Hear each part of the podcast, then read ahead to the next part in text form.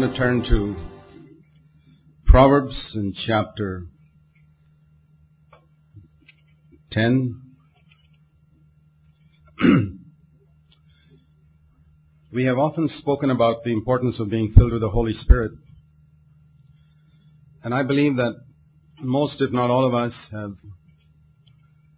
asked God to fill us and probably have at some time in the past experienced being filled with the Holy Spirit too.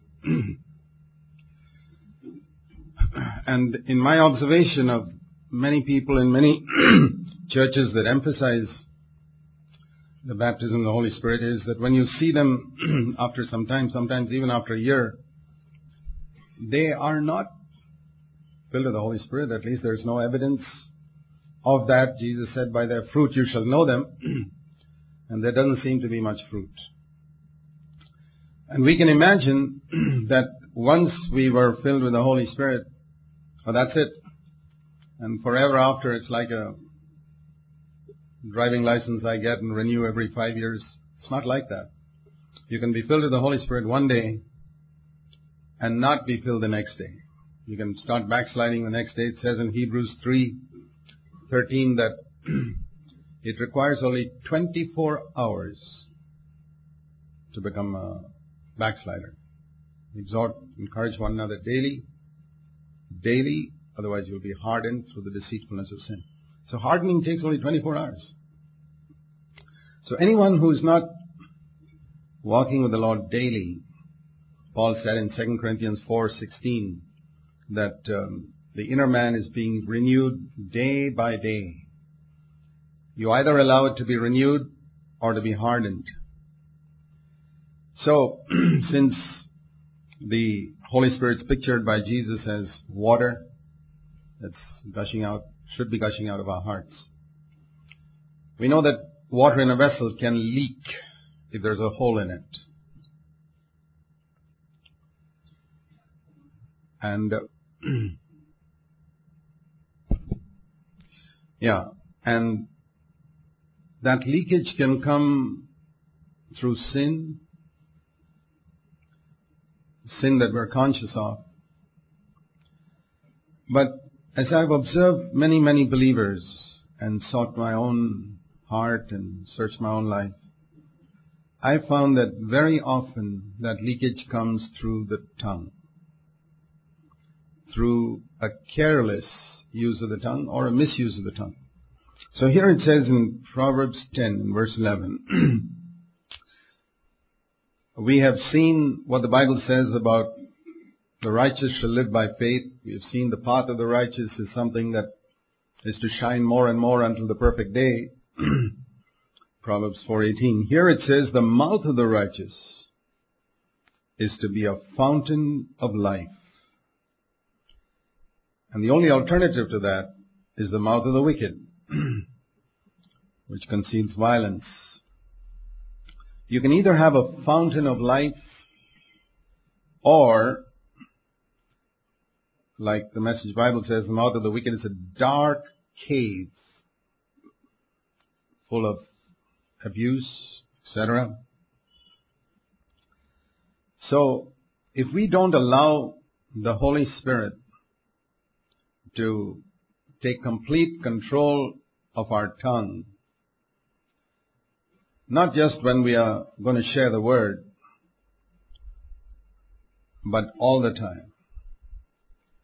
There's going to be leakage, particularly when you are with your relatives, unconverted friends, maybe at home where you feel you can relax and speak as you like, that's fine. But you can speak as you like and there can be leakage. And the next time you want to be used by the Lord, he doesn't use you because there's no power left. It's like a petrol tank that's got a hole in it and it's all leaked out even though you filled it up yesterday. It's all leaked out. And you wonder where all the petrol went. There was a hole in the tank. And that hole is in the tongue. It's through the tongue that the leakage takes place. You see, Jesus said that in Matthew chapter 12.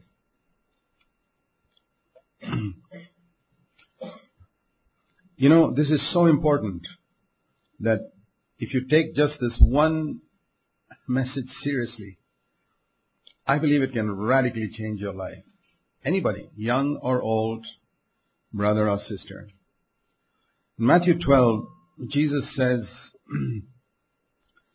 um, verse 33 onwards, Matthew 12, 33, the fruit is what comes out of the tongue, but he says you can't make the fruit good unless the tree is good. You can't just hang good fruit on a bad tree. You can fool people, but it's not really the fruit of the tree. So Jesus says you need to make the tree good.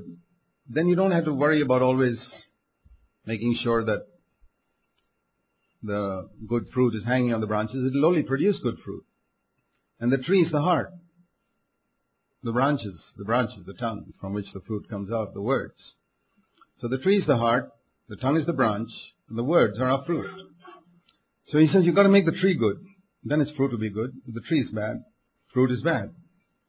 And the tree is known by its fruit. So the condition of your heart is known by the words you speak. That's basically what he's saying in verse 33. And he turned to these Pharisees and said, You brood of vipers, how can you, when your heart is evil, produce what is good fruit? Do you see now where all the anger and the bitterness and the foul language and the dirty jokes and and the laughing at the dirty jokes and everything comes from. It comes from a heart that we're not allowed the Holy Spirit to deal with. We can control our tongue. It's like chopping off the bad fruit. We can say nice words. That's like hanging good fruit on a bad tree. But Jesus said, that's all deception. It's all hypocrisy. Deal with the heart. And then the branches and fruit will be okay. Because the mouth speaks out of that which fills the heart. The mouth is like an overflow valve. So whatever is in the heart spills out through the mouth, particularly when there's pressure. It could be the pressure caused by somebody provoking you. It could be the pressure caused by somebody hurting you. It could be pressure due to any circumstance, but what fills the heart overflows. Now occasionally something very good happens and then our heart's temporarily filled with some thankfulness to God and that overflows through our mouth. Thank you Lord for doing that. Praise the Lord. But it's only temporary. For a short time, then that's squeezed out and there's the rest of the time our heart is filled with all types of other thoughts about other people. Whenever you speak about other people, uh, not when you're guarded. When you're guarded, we are careful. I'm talking about when you're not guarded. Usually when you're talking to your wife or husband at home, we're not usually guarded there. Or when you're talking with your very close friends of your own age. You're not usually guarded there. And there you know what's really in your heart. Don't um, examine yourself by the way you speak to the elders or older brothers because that could be put on. But if you really want to know the condition of your heart, see how you speak to those who you're closest to on earth. There, we are not guarded. There, we're not clipping off the bad fruit. We're just saying everything that's in our heart. There, if you want to discover it, you'll discover what's in your heart. And that's why I believe the way you speak to your husband or wife at home is a very accurate test of the condition of your heart. And it's not how you speak to each other on Sunday morning at the meeting. So, the mouth is the overflow valve of the heart, and the good man, he, because he's got good, good treasure in his heart, it only brings forth good.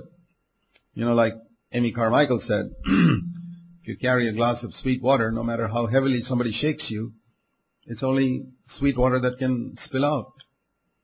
You can't say that man made my heart bitter. That is impossible. He only shakes you by his provocation, irritation. What spills out is what's in the heart.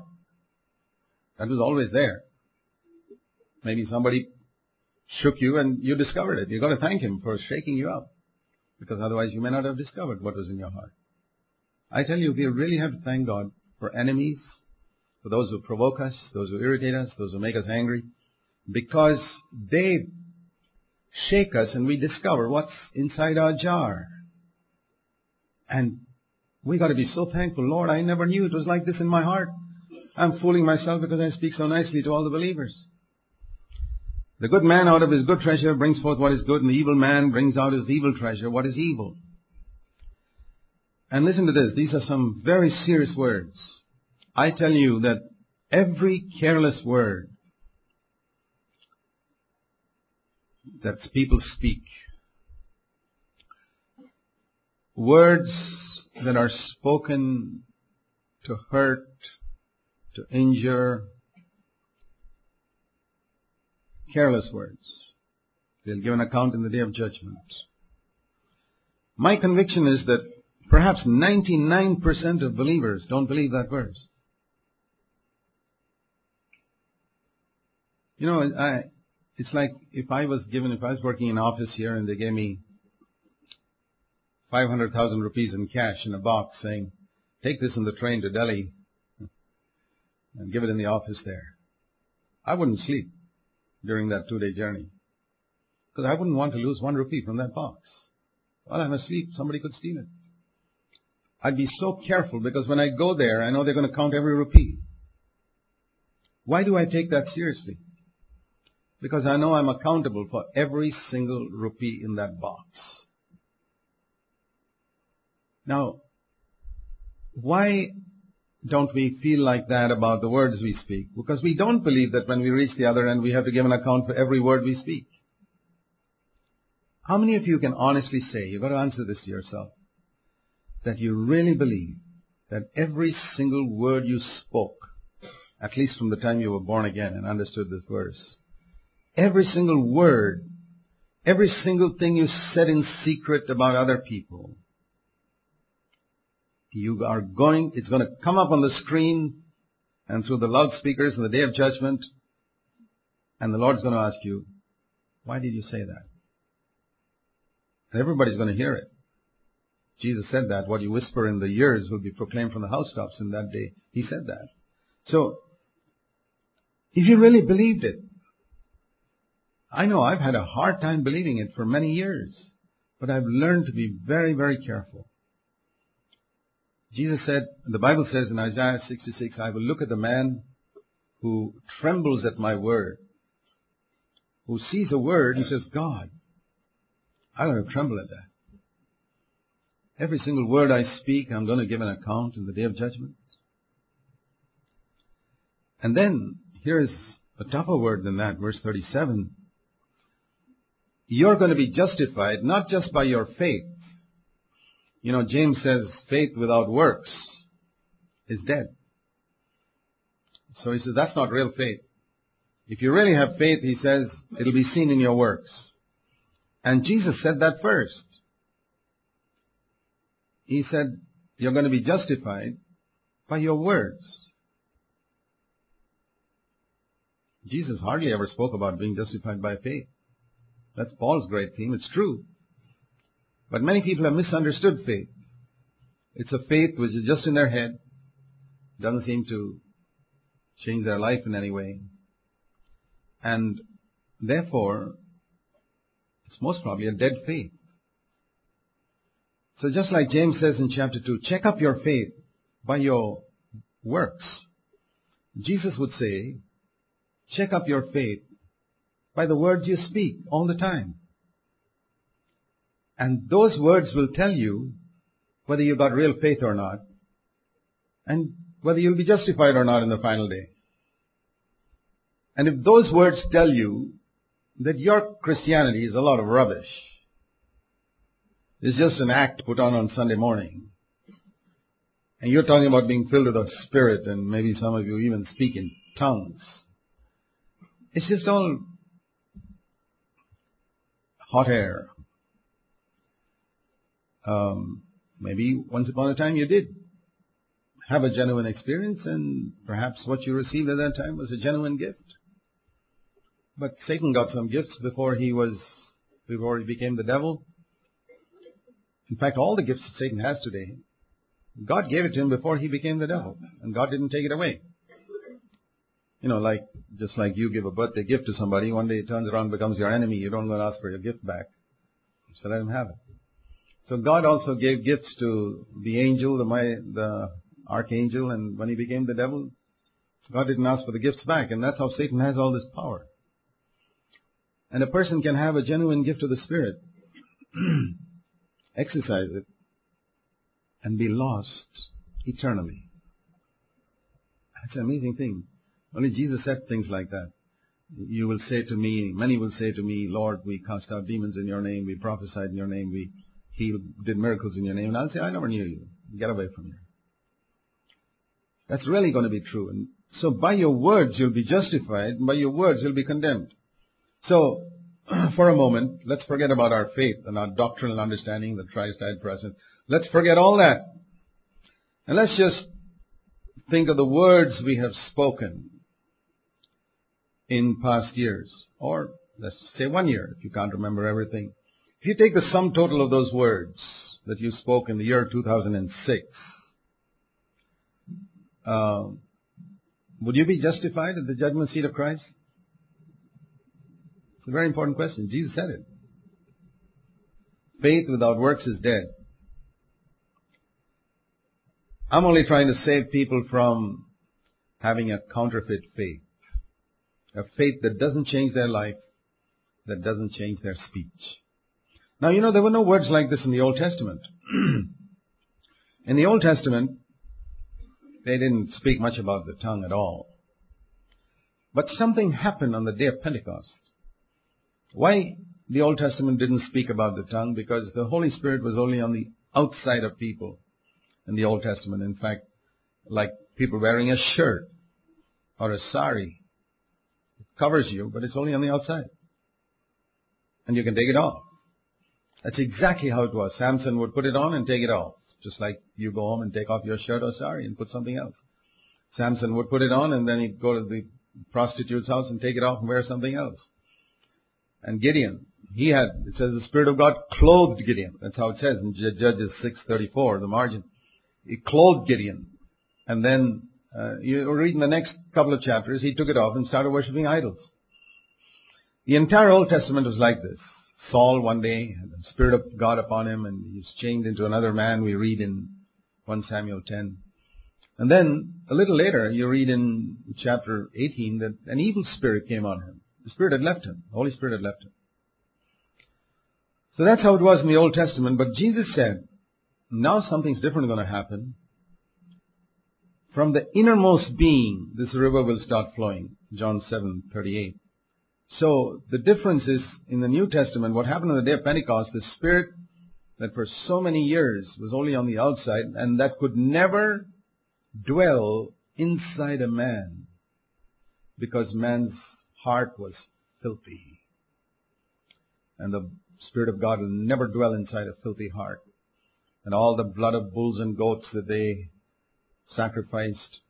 It was only a picture. That couldn't cleanse anybody's heart. It was a picture. They were saying one day we believe the Messiah will come and die. But then Jesus came. He was the first person who walked on the earth in whom the Spirit dwelt because his heart was pure. And he told his disciples, the same Spirit is going to dwell in you. Then you'll have a power which you don't have right now. I mean, they had power, Elijah had power to raise the dead. So if external power, they split the Red Sea, pulled down the walls of Jericho, they raised the dead. Elisha raised a dead person even after he died. Have you read that? He threw somebody into Elisha's grave and the guy rose up from the dead. There was so much, there was more anointing in uh, Elisha's dead bones than in a lot of living people today. That's how it was. But it was only on the outside for external things. But Jesus said it's not going to be like that now. The Spirit of God is going to come inside you and He's really going to give you a power within which you just don't have up till now. Any amount of Bible study, any amount of listening to the greatest preacher on earth, that was Jesus Christ, for three and a half years, won't change you. Imagine listening to the greatest preacher on earth for three and a half years, walking with Him, living with Him, his example, his words. And you know, every time Jesus spoke, it says that people's hearts were warmed. Your hearts may be warmed when you hear something. It's only temporary. After some time, the stove cools off and there's no heat left. That's how those disciples were. In the presence of Jesus, they'd have some faith and different things, but once he was away, they're back to normal.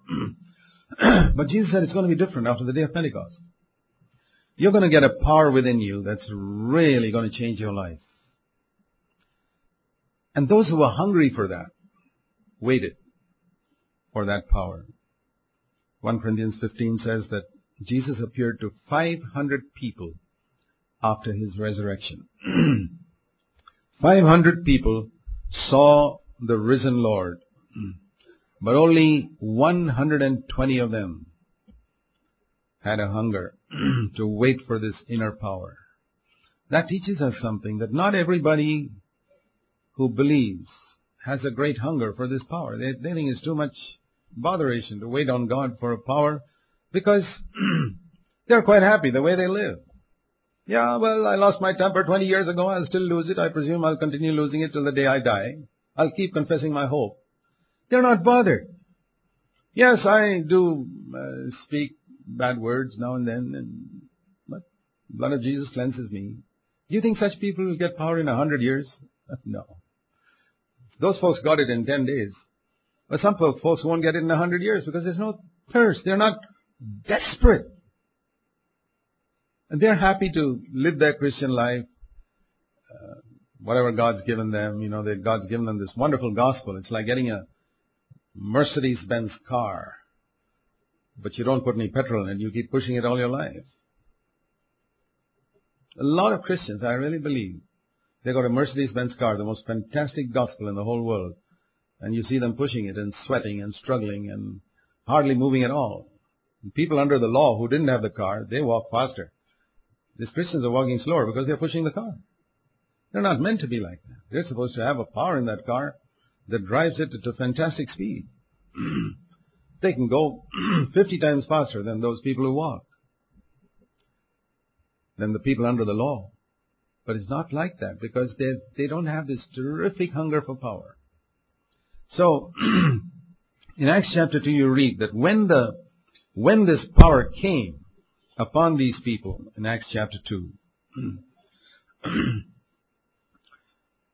the, it says there was this violent, Acts 2 verse 2, there was this violent rushing wind. A pic, uh, you know, symbolizing the Holy Spirit coming upon, was like a gale, a tornado that swept into that room where these 120 people were praying and it filled the whole house. And then immediately after that, the very first thing you read is, before they spoke in tongues, uh, tongues of fire. You know, the shape of a tongue. A fire in the shape of a human tongue rested on all the 120 people's heads. What was that message? You know, I wish the Pentecostals and Charismatics had spoken more about Acts 2.3 than about Acts 2.4.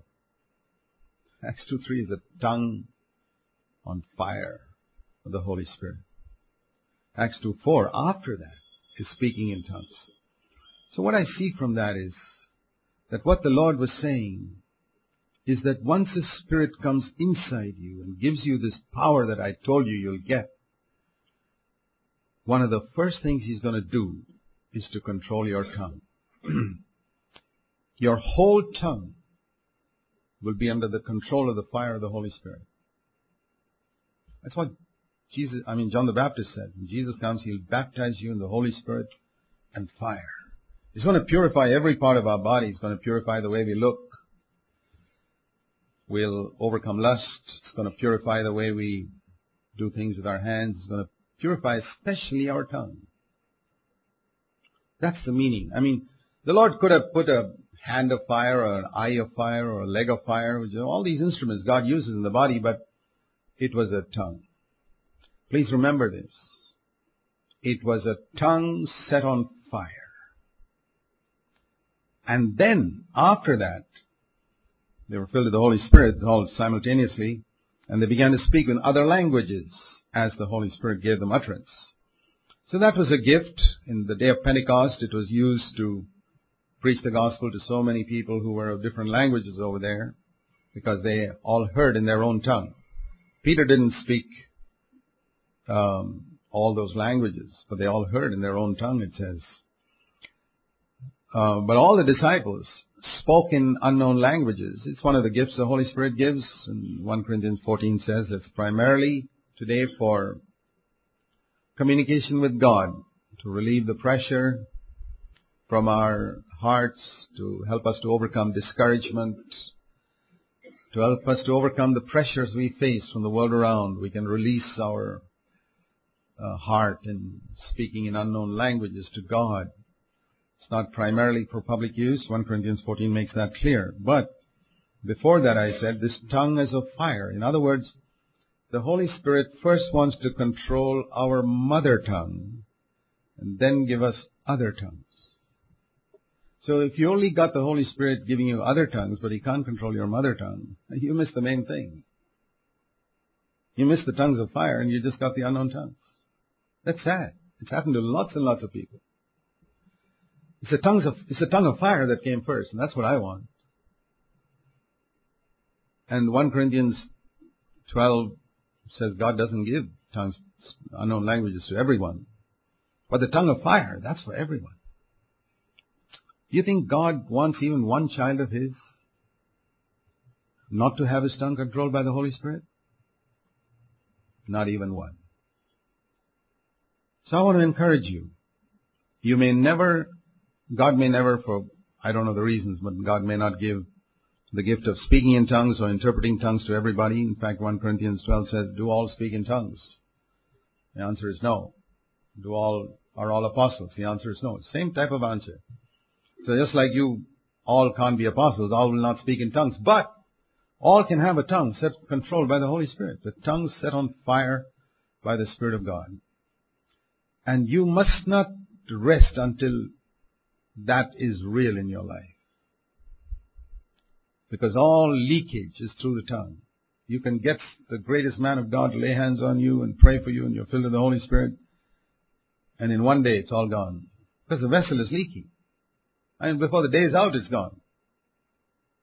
We wouldn't go and collect milk in a vessel that's got a hole in it. Not even one hole. We'd plug every hole before we even collect water, which is so cheap. Why are we careless when it comes to the river, the living water flowing through us? I want you to turn with me, please, to Ephesians in chapter 5. this is the only place in all the epistles where we have a direct command to be filled with the Holy Spirit. There's no other command like that anywhere from Romans to Jude. I mean, there are examples of it in Acts of the Apostles, but as a command, you must be filled with the Holy Spirit. It's only one place in the epistles, Ephesians 5 verse 18. And uh, I don't know Greek, but I read from those who have studied it that the actual word is continuous tense. You know, like uh, you say walked, that happened. Walking means you're still doing it. So here, the meaning is continuous. Be being filled with the Holy Spirit all the time. That's the meaning of that verse. That's how you got to read it. Be being filled all the time. I can't fill myself. It doesn't say fill yourself with the Spirit. No, because how can I do it? I have to ask the Lord to fill me with the Holy Spirit. And He will do that continuously if I keep the holes plugged. If I confess sin immediately, as soon as I'm aware of a sin, if I confess it, if I always humble myself because water always flows to the lowest place, remember that. Water always flows to the lowest place first.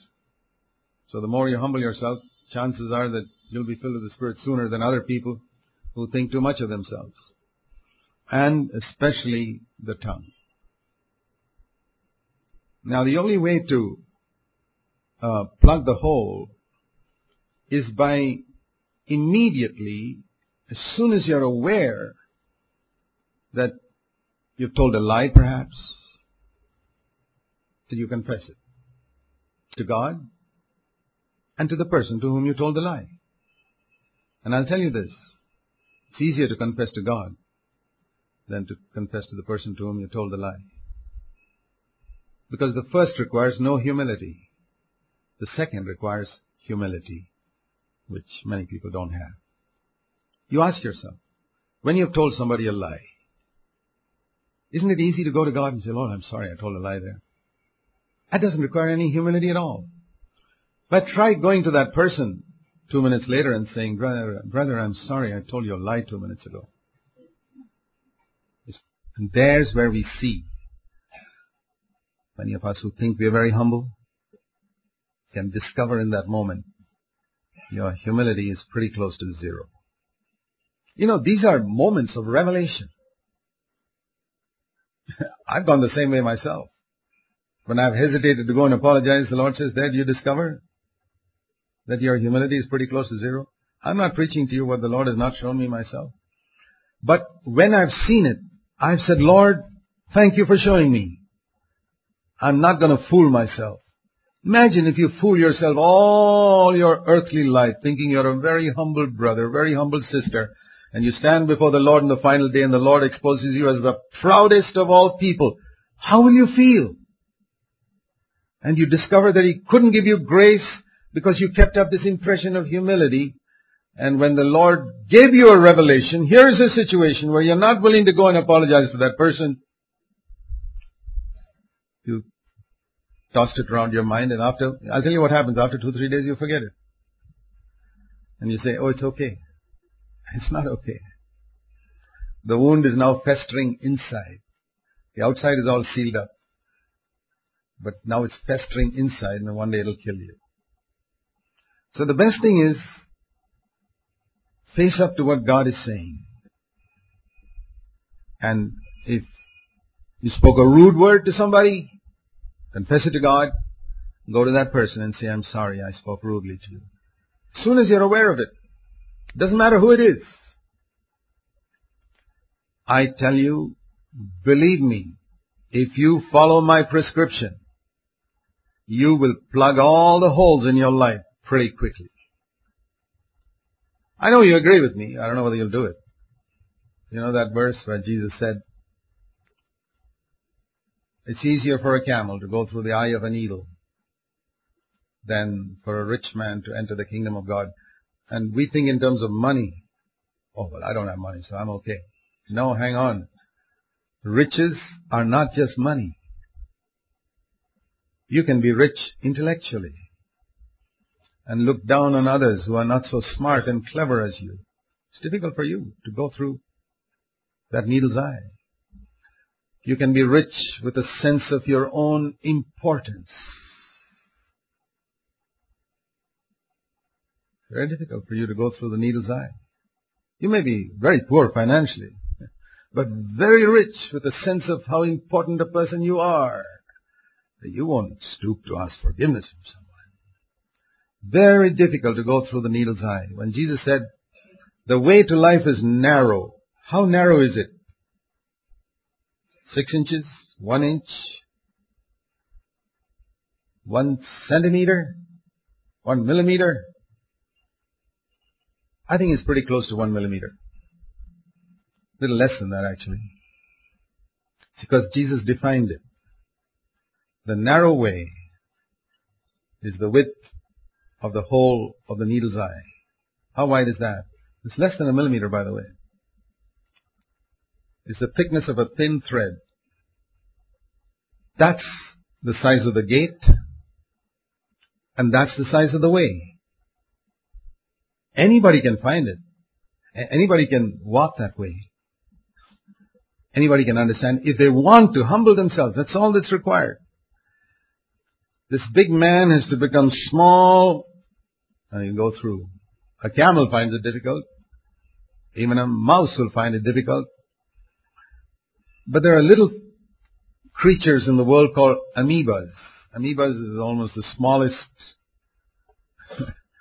living being.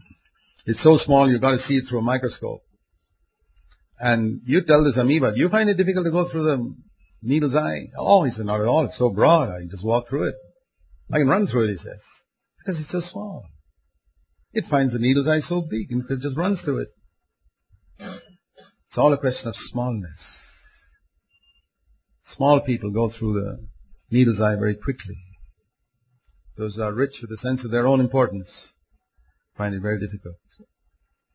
So in the use of the tongue, if you want to plug the hole, if you're serious about plugging the hole, Jesus said, the way to life is narrow and few there be that find it. Now there's a difference between understanding it and finding it. Many understand it. I think what I'm saying today, it's simple enough for all of you who understand a little bit of English to understand what I'm saying. But it doesn't mean you've found it. That'll be tested in this week. Whether you found this way or not. You understood it? Oh yeah, sure. You probably can understand it so well that you can even explain it to somebody else. But to find it, Jesus didn't say few there be that understand it.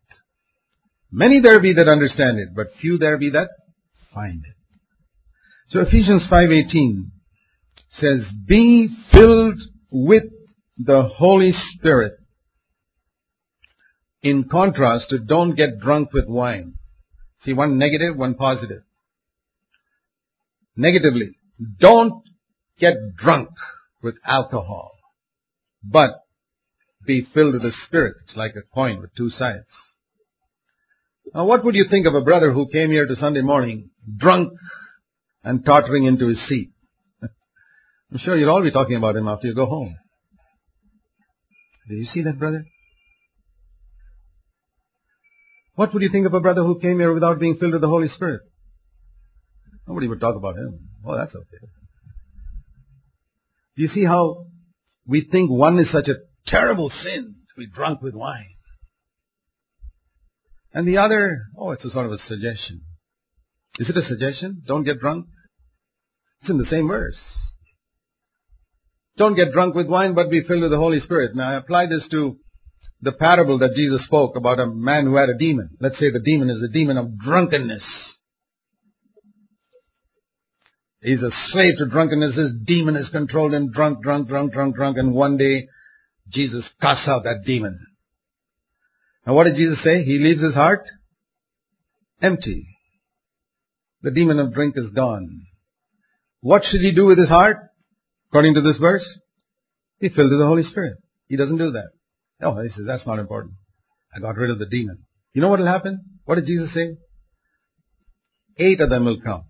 He, that one plus seven more. A guy will get more drunk. Now it may not be drunkenness, it may be something else. Be not drunk with wine, but be filled with the Holy Spirit. And when you're filled with the Holy Spirit, you know what's going to happen? Are three things mentioned here. All three have got to do with the tongue. That's very interesting. When you're filled with the Spirit, you'll start speaking. And you won't be speaking like you used to speak in the old days.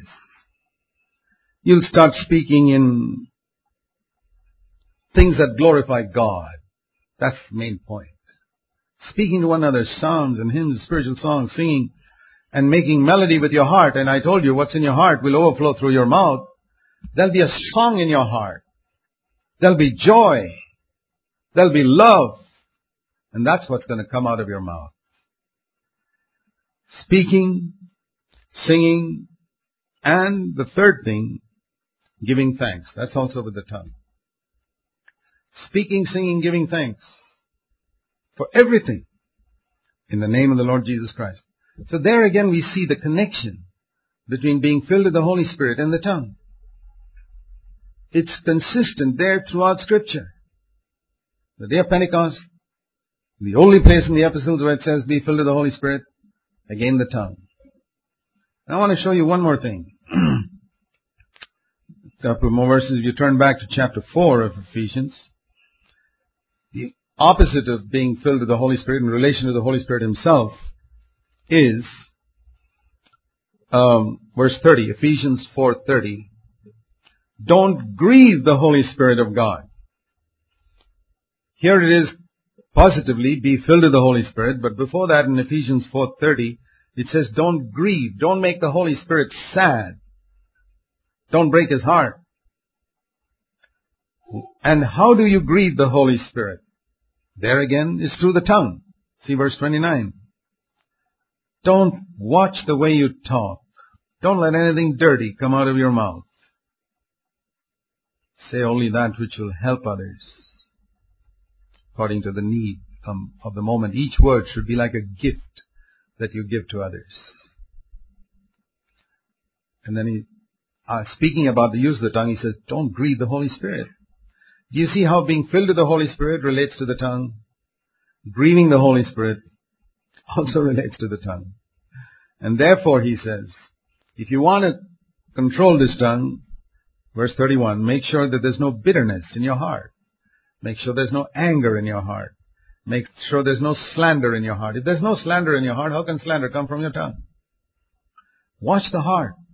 Proverbs 4:23 I think says, "Watch your heart with all diligence, because from it are all the issues of life." So, it, to me it's been very interesting to see these things because I have a tremendous respect for scripture as the inspired word of God. And when I see this consistently, the connection of the Holy Spirit with the tongue, I realize that a lot of people who think they are filled with the Holy Spirit are not filled with the Spirit at all. See 1 Thessalonians in chapter 5.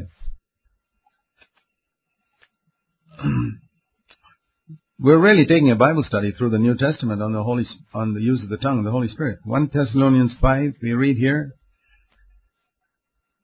Again this word. Verse 19. Don't quench the Holy Spirit. See, earlier we saw don't grieve the Holy Spirit. That means the Holy Spirit's like such a close friend of yours and don't make him sad by the things you speak. Now, the Holy Spirit is pictured like a fire. Don't quench it. That means don't pour water on that fire and quench the whole thing. That tongue of fire, don't quench it. And again, he is speaking about speech in verse 16, rejoice always, pray without ceasing, that's our speech. In everything give thanks, that's our speech. Don't quench the Holy Spirit, don't despise prophetic utterances, that's our speech. You see how the Holy Spirit and our speech are so closely connected almost everywhere. It talks about grieving the Spirit or quenching the Spirit or being filled with the Spirit.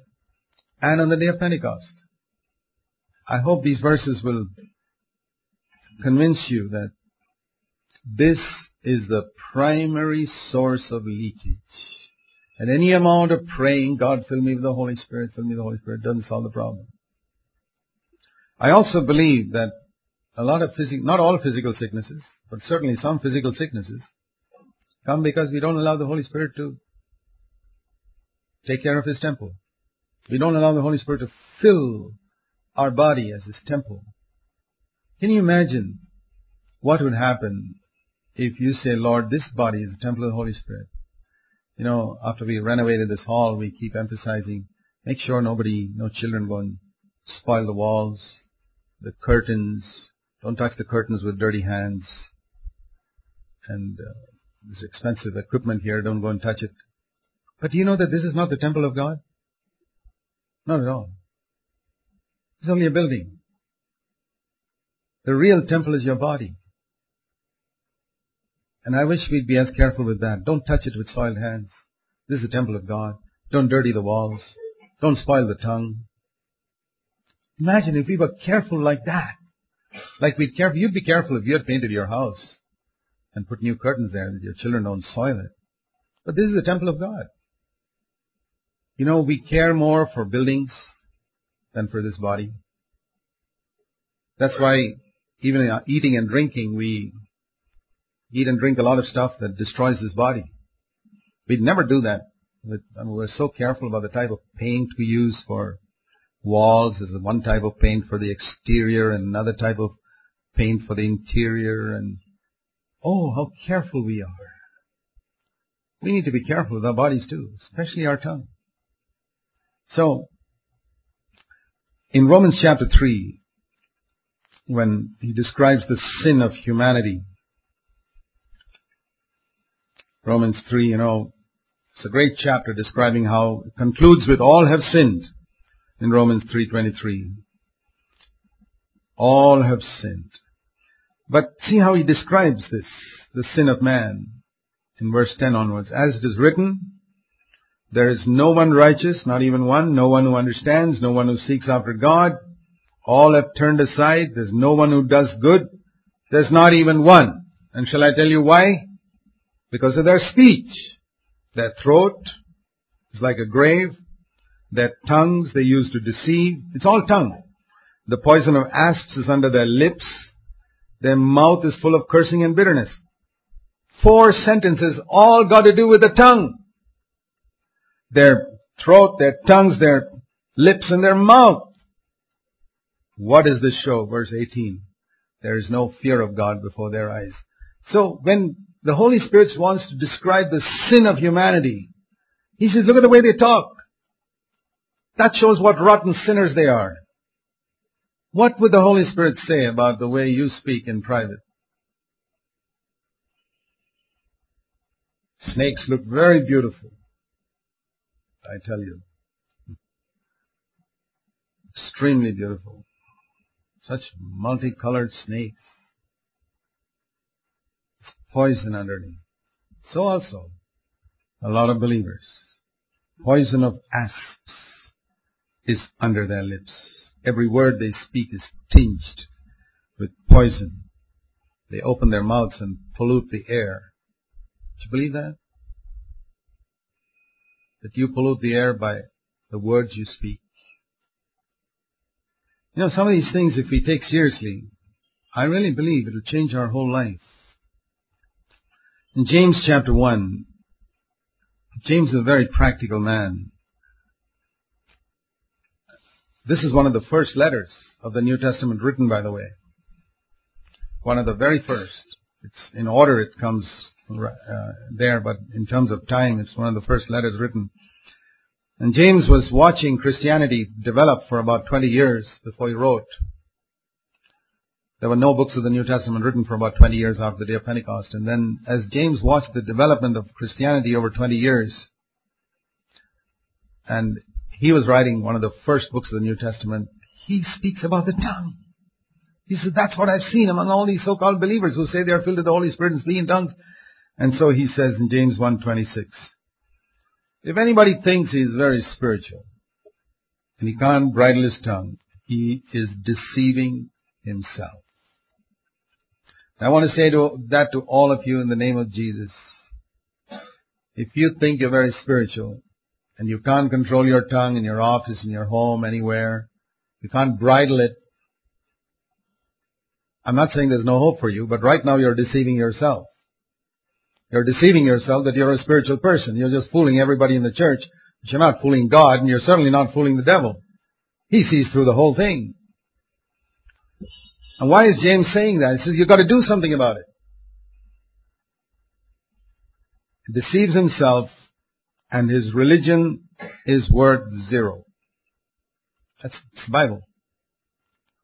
You present your Christianity to God. Lord, I went to a thousand meetings. I know the Bible. I've preached. I've done this. I've done this. I've done that. I've done the other thing. And I've helped the poor. And I've given money for God's work. And I even gave money for the renovation of the building. Great. But I couldn't control my tongue. How much do I get, Lord? Zero out of hundred. Zero? You mean no marks for all the other? No. Everything got cancelled out because of the way you used your tongue. I am convinced that most believers don't believe that. If they did, they would really take it seriously. The condition of our tongue is our spiritual condition. In the olden days, before doctors had stethoscopes and other gadgets, 1700s and all, physician came to your house, you said you were sick, he said, show me your tongue. Let me have a look at it. Even today, doctors say that. Oh, you're sick. That's what James is saying. Let me see your tongue. Not how you use it in the meeting, how you use it at home, how you use it in the office, how you use it in the bus when somebody stands on your leg or something. Bad. Sick. How you use it when only unbelievers are around you. My brothers and sisters, let's take this seriously. And in James chapter 3, this, remember this, one of the first letters that written in the New Testament and James had this tremendous burden seeing the condition of Christians around him for 20 years. He writes a whole chapter on the tongue. And he says, it's not just um, the tongue of fire set on fire by the Holy Spirit. Here he says in verse 6, there's another type of fire that can set your heart on, that can set your tongue alight. James 3 6, it's a tongue which is set on fire by the fire of hell. See the last part of that verse. There are two fires that can set our tongue alight. One is the fire of the Holy Spirit, and here it says the fire of hell, and you have the choice whom you're going to give your tongue to. You can give it to God, sure, or you can give it to the devil. That's your choice. God won't force you. And don't think that you can give it part of the time to the devil and part of the time to God. No. You can't rent your house six days of the week to the devil and one day say, Lord, please come and live here today. No. If it's God's, it's His completely. If it's the devil's, you may put a whitewash of religion on it on Sunday morning, but it's only a whitewash. Underneath, the house belongs to the devil. It's serious. But tongue is a world of sin. We think of the world outside, the world of sin. No, it says it's inside your mouth. See that verse 6. The very world of sin is right inside your mouth. And then he says you can go to the zoo and find the animals, the leopards and the lion and everybody tame, but nobody's been able to tame the tongue, verse 8. It's a restless evil, full of deadly poison. He's writing to believers. He's writing in verse 1, my brothers. He's not talking about those ungodly people out there. My dear brothers. You know what's inside your mouth, my dear brothers? A world of iniquity. Something full of deadly poison, a restless evil. With it we bless the Lord and praise the Lord on Sunday mornings and then go home and curse men who've been made in the likeness of God. Oh, my brothers. He's talking about to believers. My dear brothers. It should not be like this. Can a fountain give fresh water and then bitter water and fresh water and bitter water? Something is wrong. The problem is with the tree. A fig tree cannot produce some other fruit. It produces figs. A wine will produce grapes. And so on. So he says, if you're a wise person, show that by the control of your tongue. I want you to turn now to Psalm 12. The Old Testament has also got a psalm, a chapter on the tongue, just like James 3 is a chapter on the tongue of the New Testament. It's good to know these chapters. James 3, take time to read it. And Psalm 12. What does he say in Psalm 12? Lord, godly people are not there nowadays. Faithful people are disappearing. He's talking about godly men and women.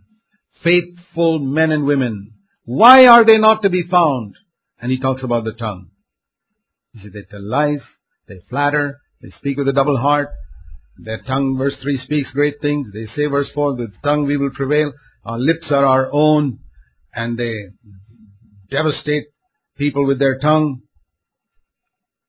That's why there are no godly people. We think godly people is somebody who looks very holy, comes to the meeting regularly. No. Even in the Old Testament, the psalmist said, I've seen God, rarely seen a godly man because I hardly find a person who can control his tongue. This is Old Testament. And he says, the words, the, basically it's because of this last part of verse 4. People say, my lips are my own. Who in the world is going to control my tongue? Not Jesus, nobody. Not the Holy Spirit, it's me. My tongue is my own. My lips are my own. I open it when I feel like it. I shut it when I feel like it. Who's going to be Lord over my tongue? Nobody. Uh huh. Okay. Well, then you'll be like that. But in contrast, he says, look at this. The words of the Lord, verse 6, are pure words, as silver tried in a furnace, refined seven times. You, Lord, can keep them. You can preserve them from this generation. The wicked may strut about on every side, but the Lord can keep us. And that I have taken that word seriously, verse 6. The words of the Lord are pure words means, you know, many thoughts come into our mind. Some of those thoughts are temptation. Don't think that every thought that comes into your mind is sin. A lot of it is temptation. If you accept it, it's sin. That means even if you relish it in your mind, it's sin. But temptation comes into the mind, and you'll be tempted till the end of your life. Temptation came to Jesus' mind. When the devil said to Jesus, turn the stones into bread, it's a thought in his mind. He rejected it. So temptation is not sin. But there are all types of th- thoughts come in our mind to say this and say this, and you got to be careful what is filtered and comes through the mouth and what should be thrown out. You know, like this AquaGuard water filter. When they demonstrate it, they'll put some dirty water in here and clean water comes out here. Isn't that wonderful? God can do something like that through the Holy Spirit. All these dirty thoughts coming into our mind and it's all filtered and what comes out of my mouth is pure. Because when I think of saying a word, I say, hey, that's not the right word to say. I throw it back into the furnace, purified one, once. I think of another word, no, not even that. Throw it back into the furnace, maybe seven times. That's what it says in verse 6. Then it comes out as pure. Sometimes we write a letter and say, I can't write it like that. I've written some letters 20 times before I ever send it out. Throw it back, throw it back, throw it back. Do you do that? You think about what you say, or do you speak without thinking? You know, in Proverbs it says that the wise person thinks about what he says and think about that another day. Let me just say this in closing. If you turn to the book of Proverbs, it says in chapter 15 and verse 4.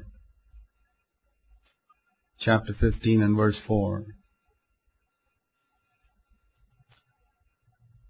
A soothing tongue is a tree of life. You know that that tree of life in the Garden of Eden?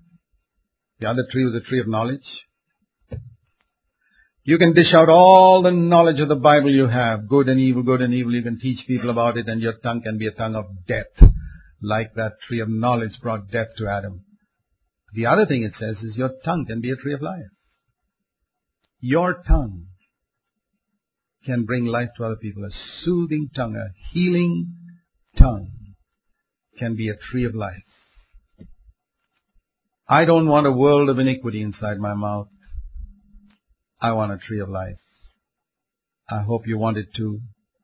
And I hope you will not understand, just understand what I said, but you'll find this way.